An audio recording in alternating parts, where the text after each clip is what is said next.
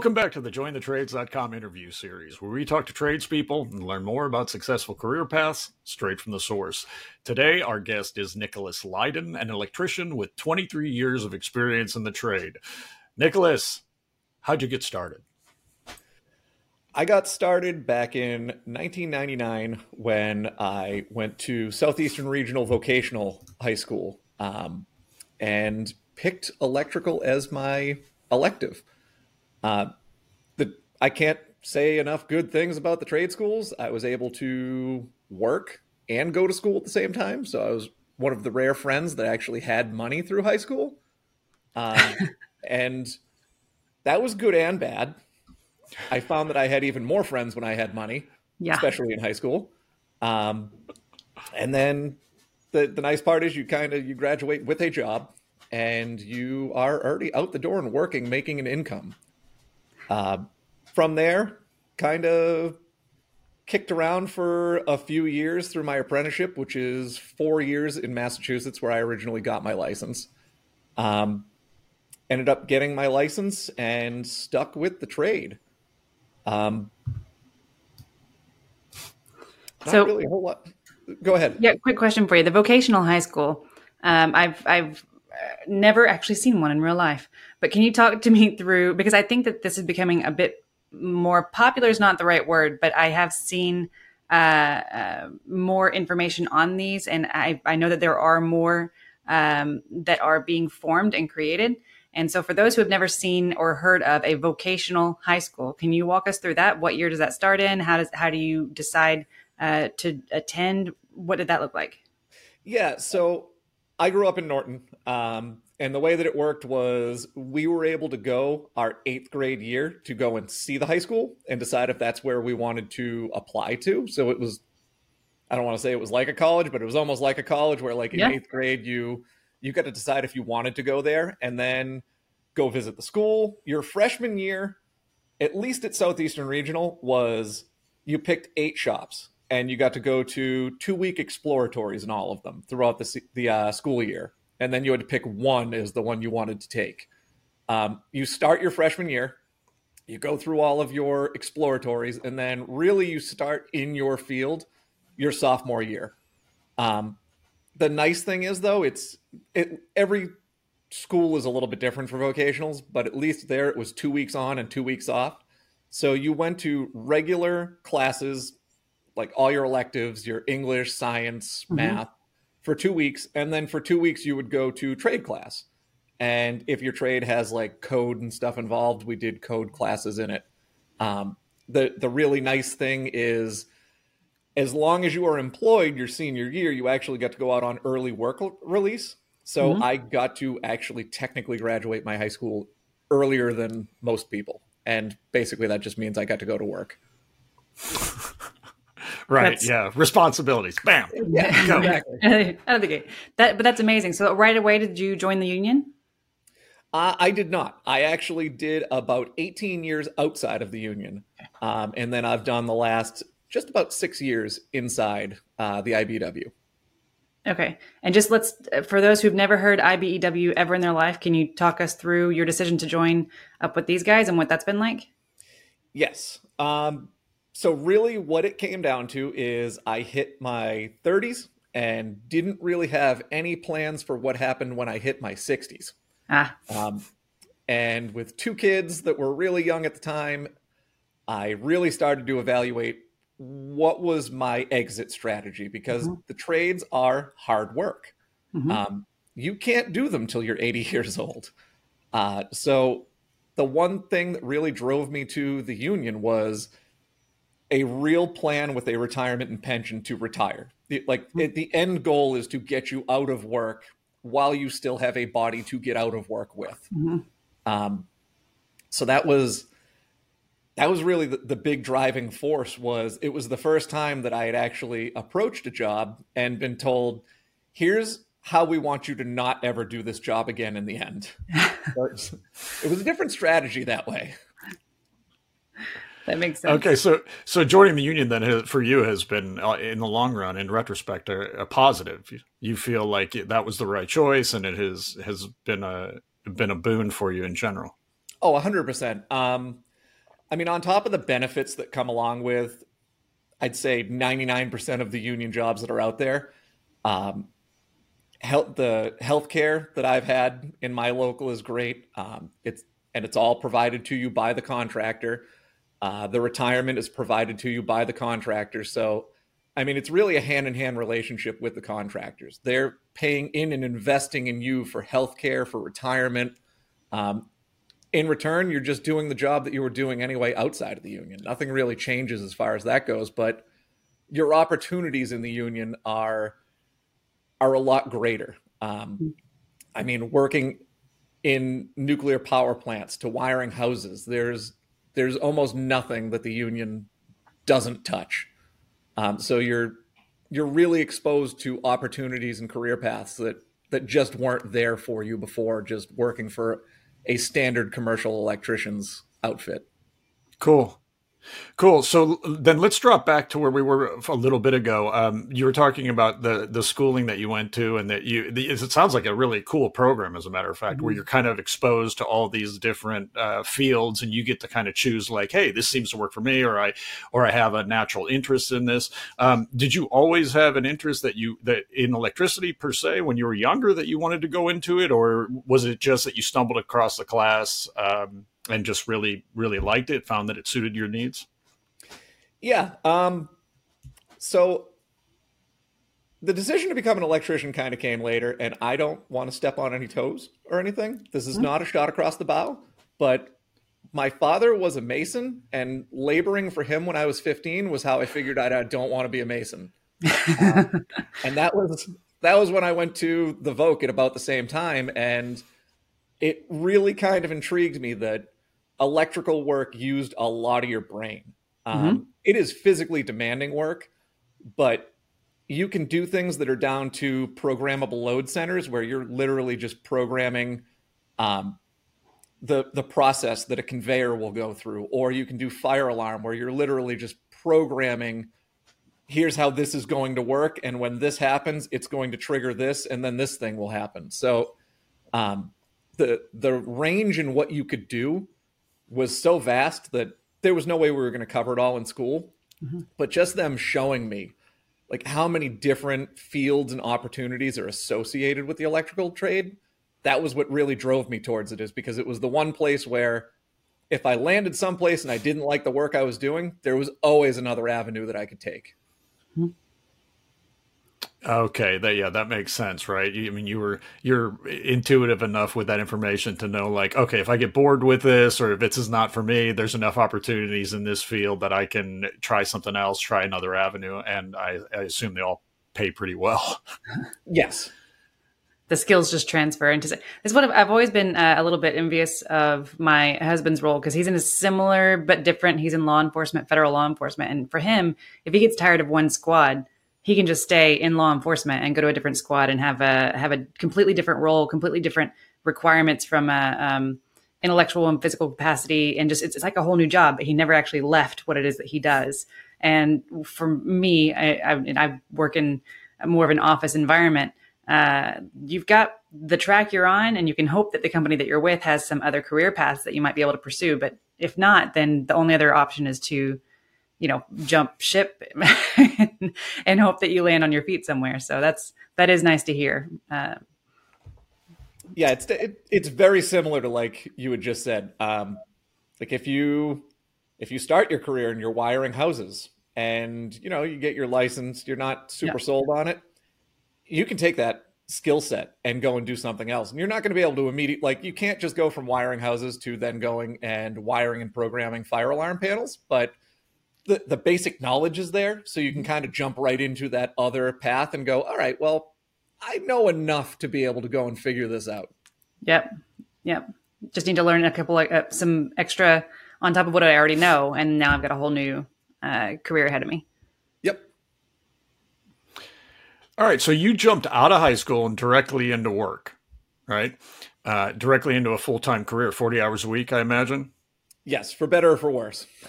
yeah. there, there, was and, no gap there. and how did you feel uh, the pay was for for yourself at that point? I mean, you know, you're you're a young person coming into a, a full time salary. I imagine that's that's pretty great. Yeah, I mean, it was it was ninety, well, really two thousand when I first got um, employed as a first year apprentice. But even back then, it started at ten bucks an hour. So even back in two thousand, it started at above minimum wage. Mm-hmm. Um, so it really wasn't a bad starting point, and you pretty quickly progress up the ladder. It is a four year apprenticeship um, which seems long when you're doing it, but then when you're actually done with it and you get your license, you realize it it really wasn't that bad. Now, did they appoint you and you were an apprentice to uh, to a mentor? Obviously, right? Is that something that you you appoint, you get appointed, or you just actually stumble into it and find someone who's who's going to match up with you well? Yeah. So when I first started, I was doing commercial work. Um, so it was doing a lot of um, like we built a couple of Lowe's, WalMarts, that type of work. Um, typically per job, you would pretty much get paired up with one journeyman that you were working under. Um, and it might change on the day to day, but uh, for the most part, if you got paired up as an apprentice with a journeyman that was doing like their own section of the building for lighting, power, stuff like that, you'd you'd stick with them through the rest of that job and usually it would probably for the better. Your next job, it would change who you were under, so you're getting a little bit more of a, a more well-rounded background and a couple of different ways and ideas of doing things. Cool. I need to elaborate on this, and and I, I hear Crew's question, and uh, it makes me think back on whenever I first learned about apprenticeships. Now, today I run an apprenticeship program for commercial HVAC, so I'm very, very familiar with them. But before, if you weren't raised in the trades, and for anybody who's listening to this, you hear apprenticeship and you think Merlin, right? You think like the, you're thinking King Arthur and the magician, magician's, you know, apprentice, all this kind of stuff. You're like, the apprenticeship still exists. There, you'd be surprised the number of people, and I and I get this response on TikTok as well. The number of people who don't realize that apprenticeships are absolutely still a thing. And so the way they work uh, is that there is an uh, educational curriculum. There's an educational component that you have to complete and tell me if it's different in your world. But um, uh, but on top of that, it's on the job learning because in the trades you cannot learn a trade by book learning alone. Like you have to put your hands on the materials. You have to learn it on the job, or you're never going to learn a skill. Uh, so it's a it's a it's a uh, on the job model of learning a career that is still structured uh, like a um, uh, an educational curriculum. The on the job part can get a little bit loose as far as what how, how, much time you're supposed to spend on this versus that, but you are working underneath or with a an experienced technician or an experienced journeyman uh, for the on the job component of it, and then you have the school component, which is completely separate. So, I, and I'm not teasing you, crew, because I, I, didn't know either. And I have, I'm not the first one who came up with the the note that it's we think about Merlin and the uh, that kind of an apprentice. Uh, I'm just I'm copying somebody else on that one, so it's not just me. So it, gotcha. it is similar. Um, okay. So to to put it in terms of uh, when I did it in the non-union side, that's where okay. I went through my apprenticeship. Um, I paid for and went to classes on my own, which were kind of rudimentary, just like they they call them code classes for a reason. You're literally mm-hmm. just there learning code, um, and then you go and work at your company that you're working for during the day.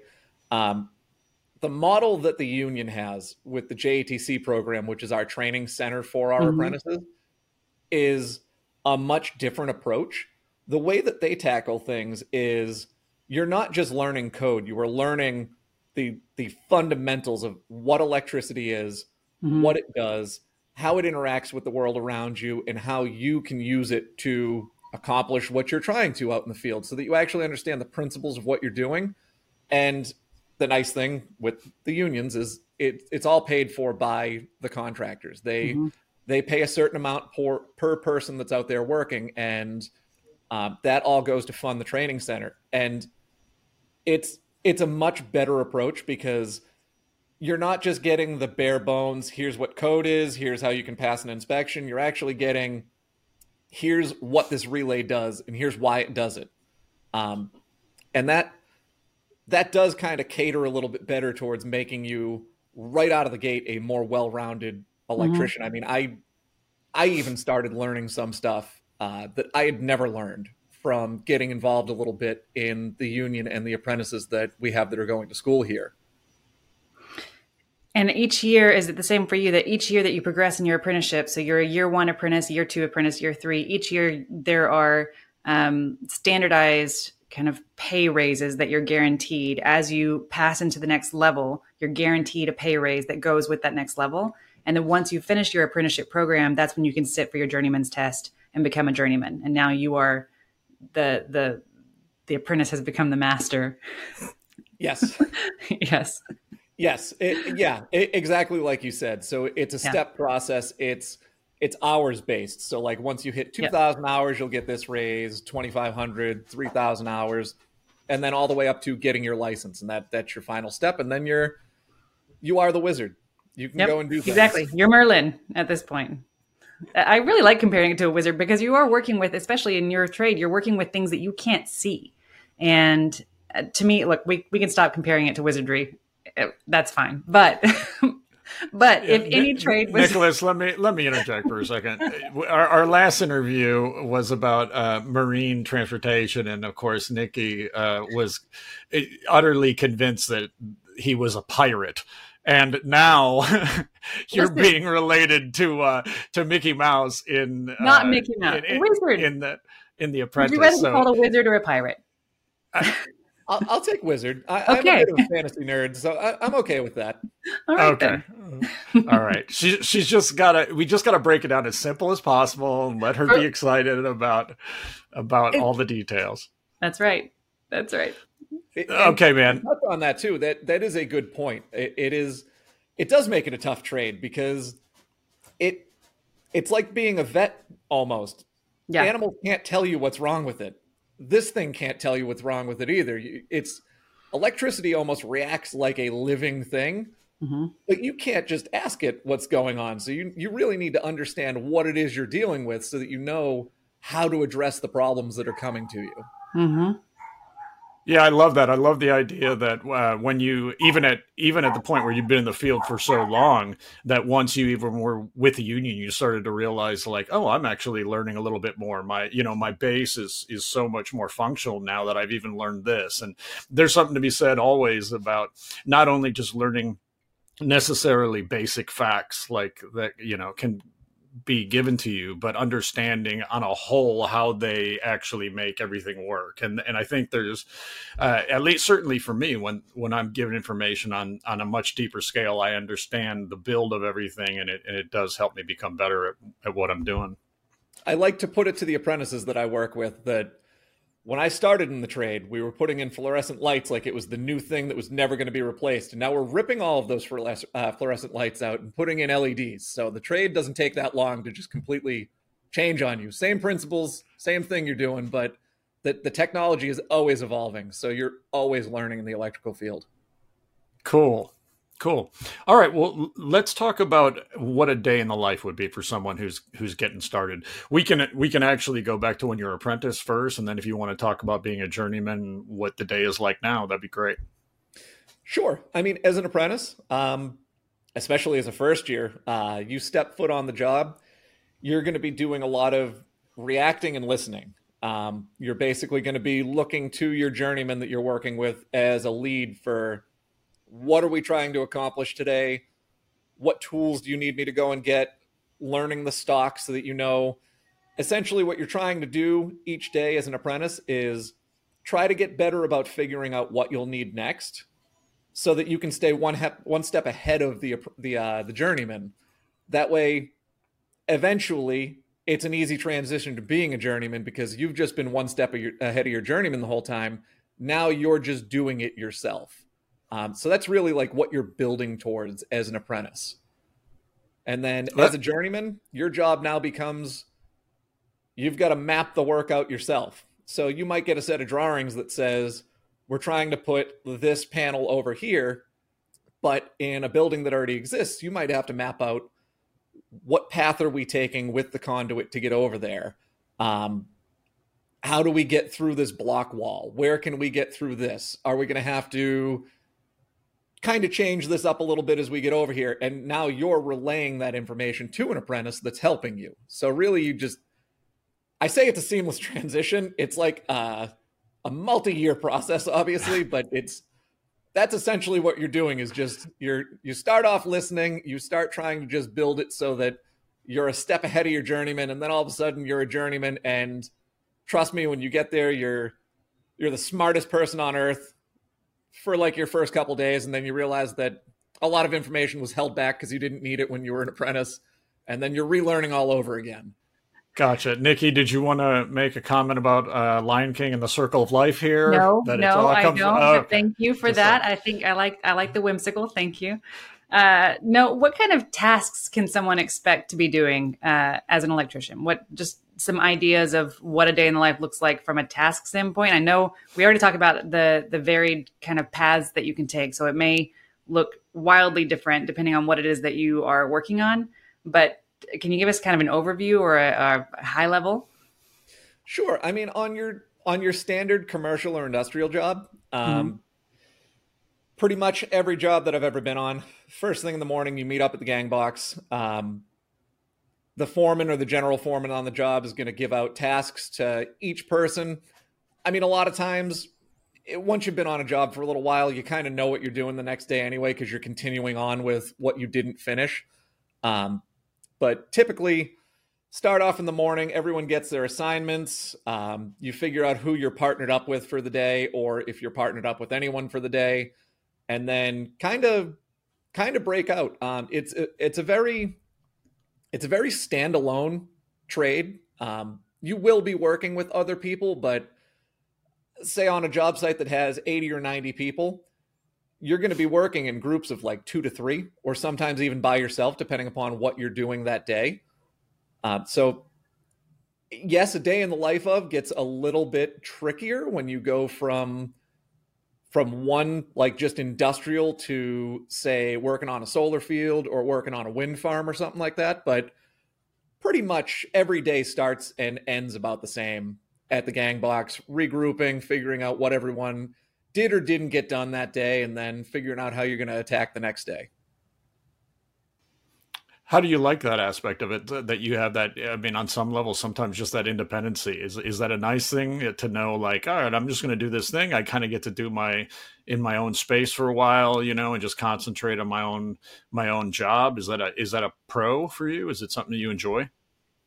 Yeah, it's definitely it's definitely an amount of freedom that you get um, in the trade, and it's it's it's good to be in the group of people. Like that's the even on a job like I said with 90 people, like you could be on a job with 90 people. So you've got all your friends, you've got your people that you eat break with, that you eat lunch with, but then to go and work, you kind of just get to find your own place and really take agency over just what you're doing, um, which is kind of a nice feeling to not be in such a large group doing that. Um, and then like I said, there's other job sites like on solar fields where everyone will pretty much be in the same spot, just loading up panels or building racking. So then you're in a group of 15 to 20 people that are just working one whole section of the field. So it it really depends on what type of job you're on.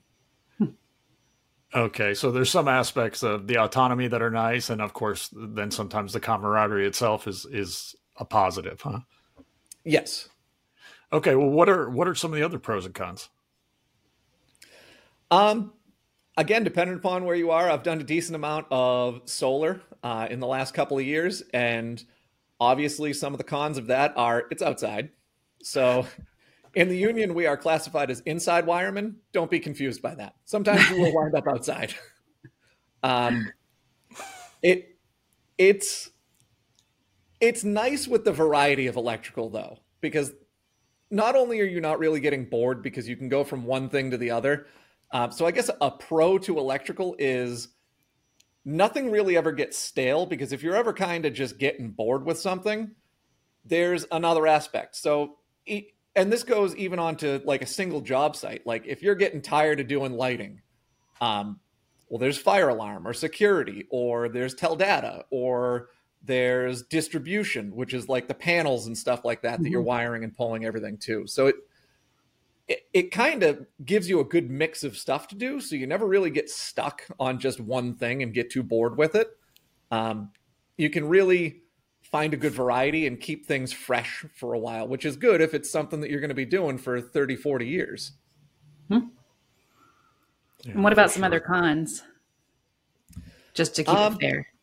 I mean, it is it's a trade. I, I I haven't seen all of the other interviews, but I would be surprised if most of them didn't mention that it's it's gonna be tough on your body. Um, electrical not as tough on you as some of the other trades. Um, like I said, I've come from a family of masons, so I've seen what some of the other trades can can do to you, and the, the wear and tear is very real on you. Uh, but like if you're doing industrial and you're doing like four inch rigid and stuff, they're oh god, I don't know what the actual weight is, but I want to say they're like 110 pounds a stick of pipe. So yeah, a couple of weeks of slinging that up onto lifts and up onto racking, and you're going to be sore. it's mm-hmm. it's going to be it's going to be a tough day working solar and stuff. Um, you're outside in the sun, you're outside in the snow, you're outside in the ice, uh, so you're exposed to the elements at all times. Um, can get real tough trying to balance like keeping your fingers warm and keeping moving.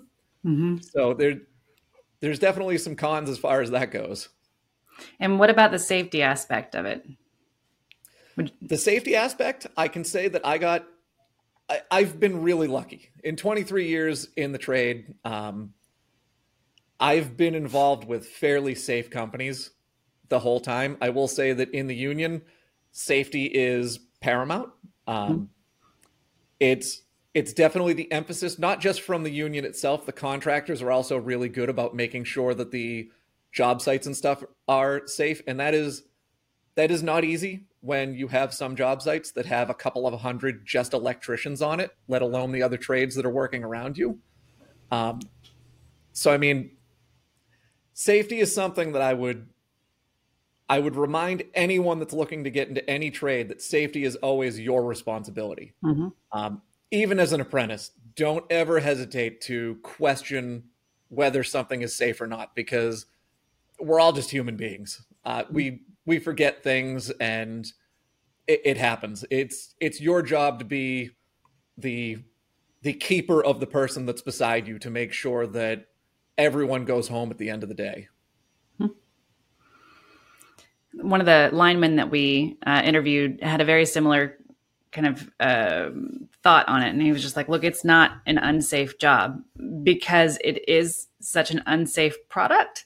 that safety ends up being the number one priority all day, every day, long, every day, and everyone's got each other's back. Everyone's got their own back for sure because it's their own, uh, you know, life at stake. And he said the reality is because it is such a inherently dangerous product that you're working with, the safety measures are such that you're 100% safe all the time. As long as you follow those protocols, then you are perfectly fine. Is what he said. I'm par- I'm paraphrasing. yeah, no, I I agree with that. Um, I yeah. mean, from the electrical standpoint, I mean, I guess I guess you could consider this one of the cons is when you get hit by electricity, there will be no warning. It's not yeah. going to give you a little buzzer that says you're getting too close. Right. Um, which is why we've come a very long way with live work not really being a thing anymore. And when when linemen and stuff like that do have to do live work, we've now got better gear and equipment to make sure that yeah. they're protected from the dangers. But it, it is an invisible force mm-hmm. that can strike you at any time if you let your guard down even a tiny little bit. Mm-hmm. Um, and when you do something for 23 years, it does get tough to make mm-hmm. sure that you're focused on safety every day, which is why, you know, it's, it's real important to look out for the people around you so that they're looking out for you too. Right. Yeah, that's interesting to think that like uh, you mentioned that it's so important for everyone to just be on the ball and help each other out. It's very easy, even for the journeyman, to uh, to mm-hmm. forget a little something here or there, and you know, an apprentice can can speak up and really make a difference in a case like that. Yeah, hundred percent. All right. Well, um, for anyone who's watching, uh, what kind of personality traits do you think are, are useful to have? to get into this trade? As much as you can be working by yourself, definitely being good with communication and being able to work well with other people because yes, you will find that the groups get broken down into smaller little groups, but we're all building small parts of the same thing. It's it's essentially a jigsaw puzzle. Everyone has a single piece that has to go in somewhere, but if you're not coordinating with everyone around you, then it's pretty easy for the puzzle never to go together right. Um, so being strong with communication skills is, in my opinion, one of the biggest things. It ties into organization, safety, everything. As long as you're communicating very well what you're doing, um, it's it's a lot harder to find yourself in trouble. Um, being, you know, being unafraid to try new things too, because there's there's so many aspects to electrical that you can do that never be afraid to try something new because you never know when you're going to stumble into something that you would said, nah, I, I got no interest in that. I'm never going to do it. And then all of a sudden, one day you agree, like, all right, I'll go try fire alarm. And then you wind up finding that you have a knack for it. And mm-hmm. uh, it becomes the thing that you do and get pigeonholed into for 10 years, which is what happened to me. so I, I didn't really. I say, this it. sounds personal. it, yeah. I, I just kind of on one job agreed, and then I was like, hey, you know, this is this is small wires. People leave me alone. This is pretty good. I like this. That's why, uh, Nicholas, I I try, and Nicole can attest to this. I try to be good at nothing because no one's expecting me. Overall, try to fail at everything I do, and then I'm clear. I don't have, I don't get pigeonholed. Um, hey, I have a Not question for you about spending crew. you, would be a great apprentice. Everyone would love you. So nicholas when you're uh you brought something up and you're talking about working together in communication. When you're on if you're let's say you're on a commercial project you're on a commercial job and there's lots of other people doing other other things at the same time does it get split up like okay for this amount of time for this amount of months only the electrical team here is here or is the electrical treat electrical team sometimes working with the concrete layers and the brick, you know, or and do you guys have to work closely together? And how does that work as far as a hierarchy goes? So typically, we are the first ones on the job site, and we are the last ones off. Um, because even when they're pouring uh, forms and stuff like that in the slab, you'll be there doing underground or um, you'll be there doing the little the literal grounding for the building that gets tied to the rebar and stuff that's in the structure and then most of our inspections fire alarm final electrical none of that can be done until you're basically ready to move into the building uh, so you will it, you know crew size will vary but electricians will be on the job at the very beginning to put temp power in and work with the in slab stuff, and then you'll be there at the very end doing punch list and little things to get your final uh, inspection on a job. Uh, that's interesting. So you're the you're there for the entire through line and, and seeing the project from beginning to end. Yeah, because every every trade that shows up that needs power for something, um, floor cutting, anything, they're they're coming to you for that temp power. So you're you're working hand in hand with most of the trades that are on a job site. Yeah, nothing happens without you guys. Um, what about females in this trade? Have you seen an uptick, in, or have you have you worked with very many women electricians? Sadly, I can say that we we don't really have many that are in the trades. We mm-hmm. encourage that a lot, especially um, here at my home local. Uh, mm-hmm. We just actually had um, a girls program come through that's high school age girls that are looking mm-hmm. at the trades as potential mm-hmm. um, jobs we're trying to encourage it more and more because there's there's a need for workers. Mm-hmm. It it doesn't matter if you're if you're a guy or a girl. We we need workers, um, mm-hmm. and there's there's nothing in the trade that women can't do that men can do. Mm-hmm. Um, it the trade's wide open. It's it's not it's not like it was. I, I'd say even when I got in. Now there's there's more pullers and stuff like that. So even wire pulling and stuff, mm-hmm. you don't really need brute force anymore. You just need to be smart about the way that you're doing it and the way you're using the tugger to pull the wires in. So mm-hmm. the, the trade is wide open as far as accessibility to different people of different physical skill sets or mm-hmm. even um, their ability to grasp uh, like the concepts and stuff because there's there's different fields that you can go into. So Nicholas, you were we were talking about women in the trade. Um, for anyone, a woman or or man who who may be out there watching this, how would you suggest that someone would get started if they wanted to uh, get the ball rolling? I would encourage anyone who's looking to just look up who their local unions are and reach out to the JATC programs. Typically, uh, every JATC is a little bit different, um, but usually they're starting people in the fall, just like school. Um, so, reaching out as early as you can is important. And there's limited spots. If you don't make it into the JATC program, don't get discouraged. Just keep at it. Um, if you're if you still have a few years left in high school, see if there's a vocational school that's around you. See if there's some place that you can apply to to go and get the ball rolling on your career.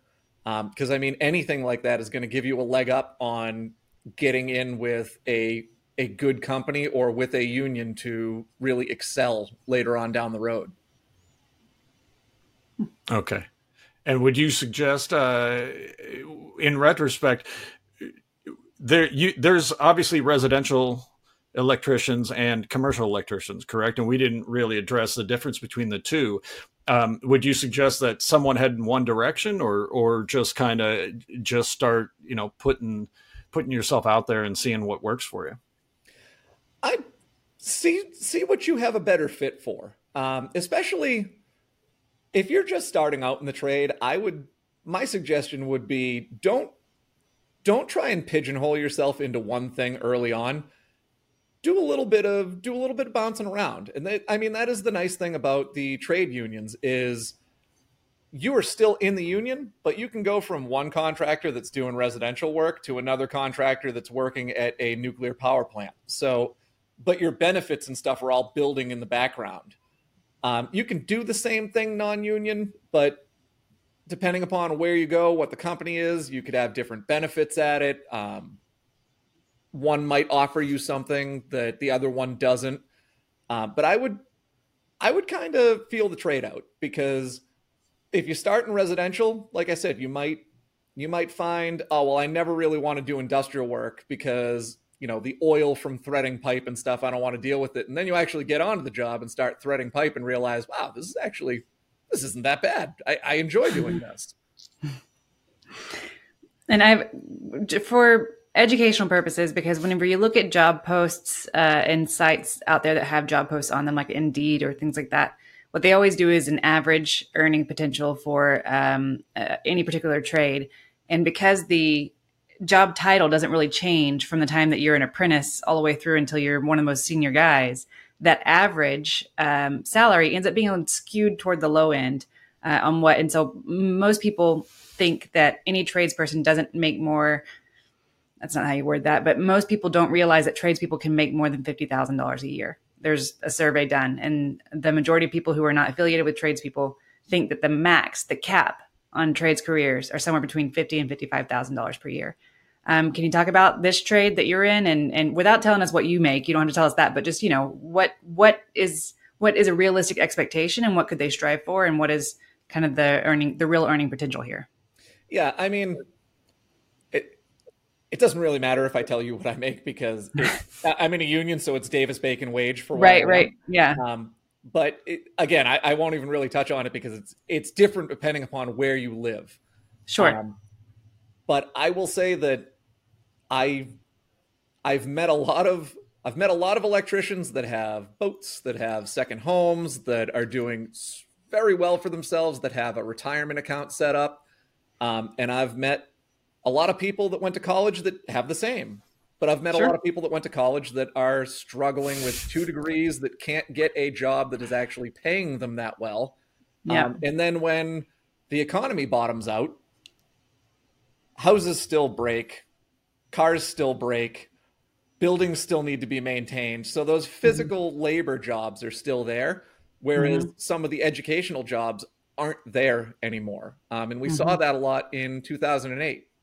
There yep. was a big, obviously, there was a big recession, but um, I think I saw that personally more tradesmen and women got back to work faster than the business professionals did after that saw it through the pandemic. And you know, the children of those adults of 2008, 2009, their children are now the ones graduating high school or coming up to graduation. Uh, the Gen Zers watched their parents go through that 2008, 2009 crisis, and they have been cited as being the most fiscally responsible generation that we've had in the past five. Uh, so that's why you're seeing the decline in um, college to, uh, enrollment and things like that. So there's, I think there's really an opportunity here to bring more people into the trades, and and part of it is based on what you just said there. Yeah, I mean we we need the people in the trades. Um, mm-hmm. We can we can pass all the infrastructure bills in the world. Mm-hmm. It won't matter if we don't have the people there to build it, um, mm-hmm. and that is that's the struggle right now. Is we want to we want to get off to like starting at a thousand miles an hour, rebuilding and bringing manufacturing back into the country. We need to get the workers behind that. We we need to build up our our HVAC, our electricians, our operators. We we need to really bring the trades back to this country so that we have the capacity to build things back. Hmm. Preach. That's what we're all about. getting exposure to these careers. No, that's definitely true, and and mm. also one of the more um, current events that's going on is the artificial intelligence uh, revolution that's happening, and from talking to to many experts, it, it, appears that the one advantage of being in the trades is it's it, it, the this is job security in the midst of what's happening. There will be a lot of journalist jobs. There will be a lot of white collar jobs that are technically, you know, white collar in the old school vernacular that are lost to AI. But AI absolutely is not capable of doing electrical work, of doing HVAC work, of doing marine transportation work. So in the future, these will be the jobs, certainly for the next 100, 200 years, that are going to be completely relevant. Mm-hmm. Yes, when the robots take over, we will still be employed as electricians. Yes. yeah, I know. it's a simple way to way to put it in a much more effective manner than my rambling. However, I have talked to a few young people that are that have been concerned about the, uh, what's happening and, and and how much of an effect AI is going to have. in the and the oh, one absolutely. place that I mean, looks good with is, the with the strikes right now. Um, yeah, it, it's AI is uh, it really an unknown variable because right now we don't even know what what jobs AI can do. So in 10 years from now, our concept of AI will change again. And there might be a whole nother swath of people that are losing their jobs because it's not a physical hands on job and it can be done in the cloud space by AI. Right. Hmm. I saw right. a meme the other day. It was like a picture of a half built building. It was obviously a building under construction being built. There's a big sign on it and it said, Hey, AI, finish this building. like, yeah. There's definitely some holes that I've crawled into, like manholes and stuff like that, where I wish AI could do the job for me. I know. yeah. Sure. Oh, that's funny. All right, brother. Well, listen, the information has been incredibly useful. This has been a great conversation. Uh, do you want to you want to give a shout out to your union or or to your uh, coworker or to your wife and your kids or to anyone else that you may want to say hi to? Yeah. Um. I mean, I, I'm part of IBEW Local 490 uh, up in New Hampshire. It's it, has been a great experience going into the union. It's it's opened doors to me that I otherwise wouldn't have had available. Um, and yeah, without the support of the union and of course my wife and kids too, um, I wouldn't be able to do the things that I'm doing right now with my career. So it's I definitely have all of the admiration and, and respect that I could for the IBEW and what it's provided for me. Super cool. That's fantastic. Nicole, anything to add? No, no, no. That's great. Uh, we really appreciate you being on here. Um, this is, you know, our sort of grassroots initiative to try to get more awareness to trades careers and we can't do it without people like you stepping forward and saying sure i'll talk about my job i'll talk about the what's great about it and you also have to talk about what the what the cons are so people can make an informed decision so i appreciate you so very much for jumping on and if michelle's still in the room tell her i appreciate her as well for or- orchestrating this and organizing it She's not, but she'll see this. So. Okay, great. uh, so yeah, I, I, I just genuinely appreciate it. Thanks so much, Nicholas. We really appreciate it. Yeah, no problem. Thanks. Thanks for having me. Yeah. Thanks so much for being here, folks. Hakuna Matata. Oh my gosh.